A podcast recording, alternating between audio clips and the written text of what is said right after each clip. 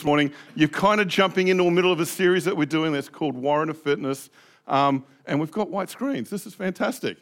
Um, where is, um, Lisa's Lisa around? Lisa's not around. Um, Gary, if you could just let Lisa know to bring my bag up from down in the office, that would be awesome. I'll just work off my iPad and um, I'll read everything out to you. Anyway, so the whole idea behind Warrant of Fitness is you know, rather than talking about what's wrong with the world, rather than actually focusing on what's happening beyond us, we've decided in this season that we really need to stop and look at ourselves, to do a bit of a warrant of fitness on ourselves. What's going on within us? And so today, the whole idea of exhaust is talking about, well, we're not going to talk about the tailpipe, but we are talking about what's going on inside. And how is it impacting not just us, but the people around us? So the story begins on Easter morning, right? It's dark outside. A woman by the name of Mary Magdalene, she heads out to the tomb. And as she goes to the tomb, her idea, her point, the reason why she's going is because the body has been in there, you know, over the Sabbath. And she's now going to, to lay some spices by the body out of respect. Because for her, this man that she was following, that she believed was the Messiah, the one who she believed would change the world, he's now dead. And so she doesn't really have much to live for. Her name, Magdalene, is from a town. It's actually uh, Mary from Magdala, a little town on the coast of Galilee. She's not actually from Jerusalem, it's not her home, but she followed him there. And when she got there, well, now she's stuck there. Because who would have believed that Good Friday would actually happen? She gets to the tomb, it's still dark, but she can tell that something's not right. The stone has been rolled away the tomb is empty.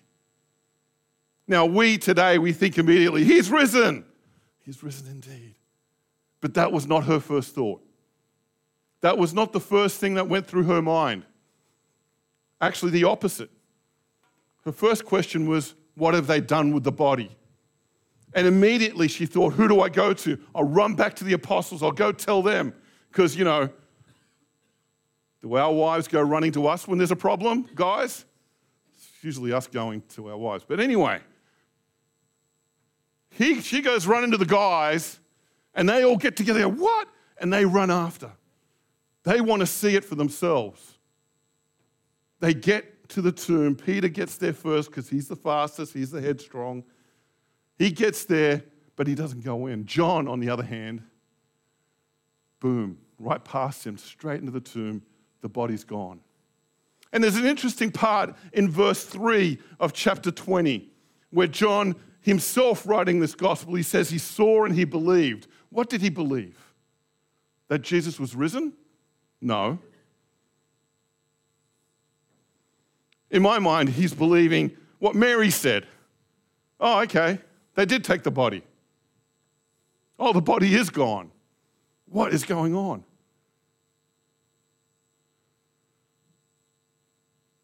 You know, sometimes with my wife and I, she'll say, Rob, come and have a look. I'm, you got to know this is happening. And I'm like, and I sometimes don't believe her. So I've got to go see for myself. You know what the first thing she says after I see what she's told me? Told you so. Then won't you believe me the first time. I can imagine Mary going, What, you didn't believe me? Why would I make this up? The guys, they walk back and Mary's left alone. But who is this Mary? Why is she even involved in this story? In the book of John, the Gospel of John, she just pops up when Jesus is on the cross. That's the first time we hear about her. In the other Gospels, there's a little bit more of a breakdown. In Luke chapter 12, there's this story. As they're going through Galilee, Jesus is followed by a couple of women, three women in particular his mother, his mother's sister, and this woman named Mary, Mary Magdalene, who Jesus had healed. And he had healed her not from an ailment, you know, I've got a sore hip, or hey, you know, my ingrown toenail. No, no, she had seven demons. Now, you need to understand the Jews love this little bit of a play word with numbers. It's not necessarily actually seven. They like to play with numbers because they have significant meaning to them. Now, whether it meant really seven demons or a whole bunch of demons or no demons at all, whatever the case was, she was ostracized. She was separated. She wasn't allowed to be in community with people because there was something very wrong with her.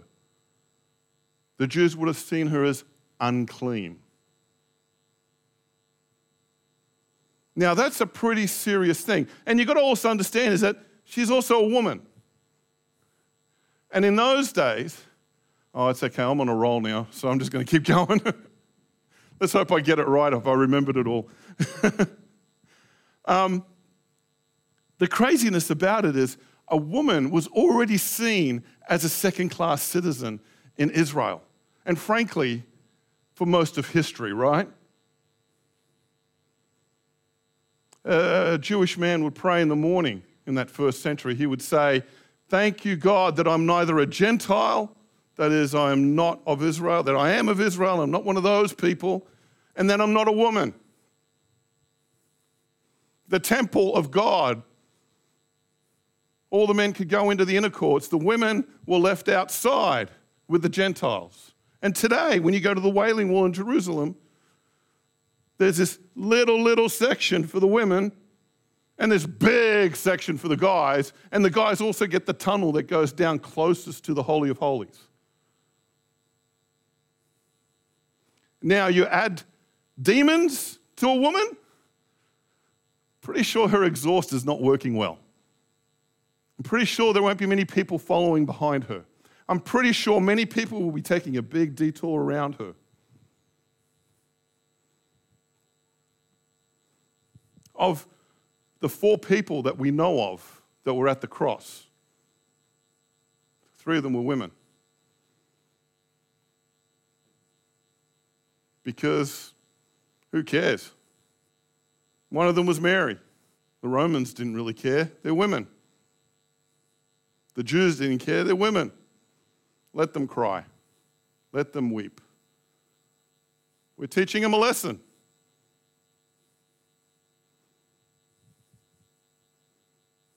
And there's Mary alone in the darkness by a tomb that is empty, weak, lost of hope, bereft of anything that can even be considered purpose in her life. And Jesus himself in the tomb, in the darkness of a cold tomb through the whole Sabbath, there he stayed.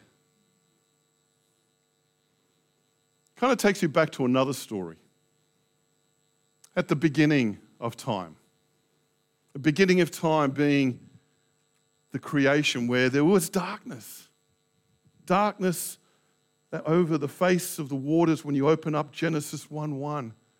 And the Word that was with God, Jesus, the two of them together with the Spirit made three, hovered over the darkness.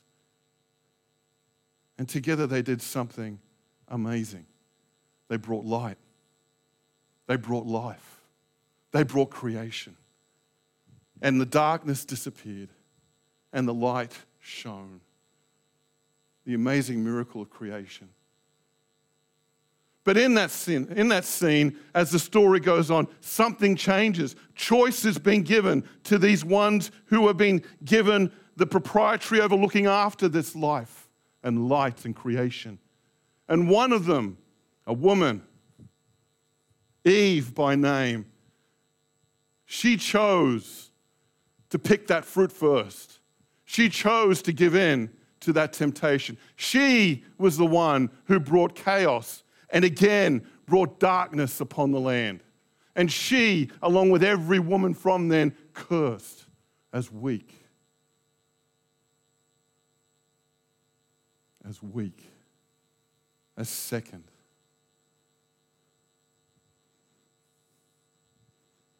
And yet, we open up John chapter 1 in the gospel, and the Word was made flesh. The Word, Jesus, came in flesh, brought light through His Word, brought life through His miracles. And the Word, Jesus, chose, chose to die, chose to give his life. And when he died, darkness came. Darkness on that cross overtook him. Darkness again extinguished the light.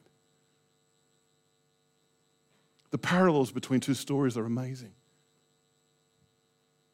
You cannot read about Easter weekend without looking back to creation. But the story doesn't stop there. Because as Jesus conquers death, does something that's been, undoes what has been done, sets us straight before God, the story's not finished. It's not just connecting us back to God, that's the important part. There's more to be done. And as Mary sitting by that grave tomb, I can imagine the sun just coming up, bit of a light on the horizon, and there are two angels. What are they doing in that? Well, who are you? What are you doing in there? But she's not asking the questions. They're asking her the question Why are you so sad? What are you doing here? They've taken my Lord. They've taken, please, if you've taken his body, let me know where he is. I'll go get it.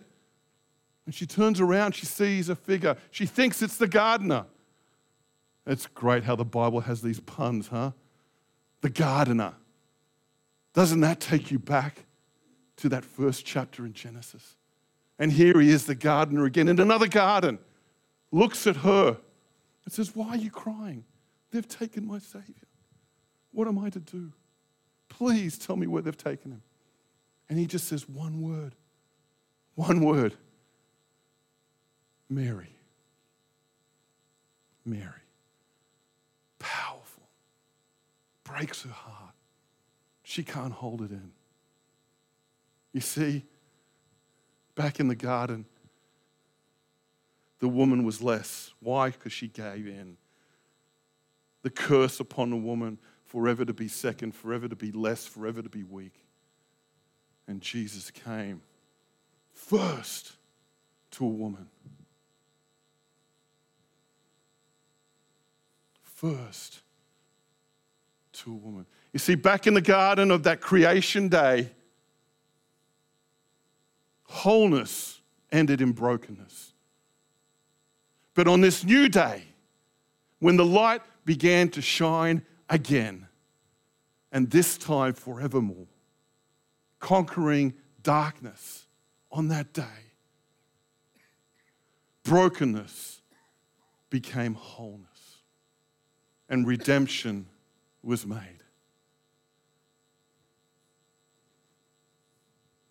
Redemption was made. John chapter 20, verse 12. Rabboni, she calls out teacher. This exclamation. And all the loss and the weakness and the second class citizenship, all of that is gone. She is now redeemed. Ladies, you understand what I'm talking about. Because we tend to ignore Easter Sunday and the redemption found in Jesus Christ, and we'll just go straight back to creation. But, guys, you understand this too. Our exhaust systems aren't very good. We think they are sometimes, but we know better. We know that, yeah, it's not just as we get older, but deep inside of us, we know we're not good enough. We're never good enough for our fathers. We're never good enough for our schools. We're never good enough for our jobs. We're never good enough for anything. And we hide that deep inside. Jesus cancels all of that. Redemption is not found in finding acceptance from those around you, but in the one who's conquered darkness, has brought life and light back. It is found in Jesus Christ, our Lord and our Savior. We are redeemed, no longer to be ever second class citizens, no, n- never to be less.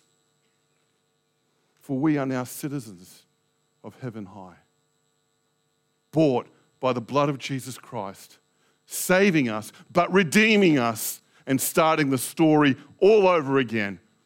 And amen to that, eh? That we are not in that dark and entombed looking and thinking, what's going on? Where is this? What? We are redeemed. Thank you, Jesus. Salvation is found on Friday, redemption is found on Sunday, and the power of darkness has been conquered by the power of light forevermore. And though we yearn for a new creation, though we still see a lot of brokenness around us, and though sometimes our exhaust system still doesn't work right,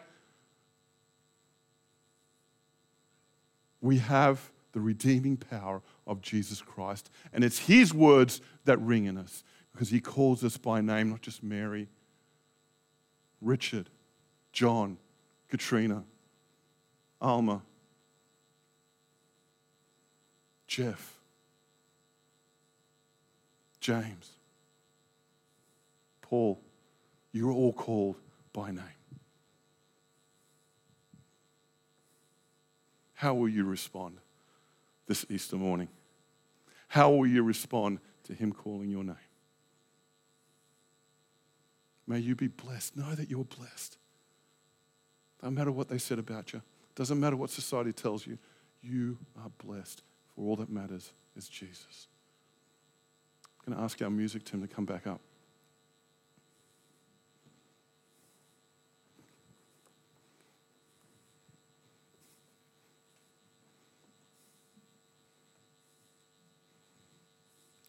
Jesus is calling you by name this morning.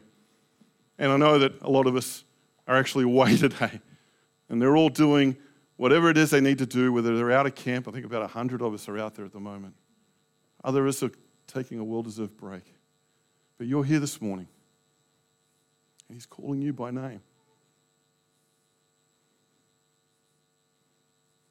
Are you going to allow Him to redeem just a part of your life or all of your life? Allow Him to redeem it all. Hand to Him whatever it is that your parents have hurt you with, whatever it is that your family or friends or schools or your past, lay it all at the cross and allow Sunday morning to redeem you. Allow Him to bless you. You are not cursed, you are blessed. Praise be to God for Sunday morning.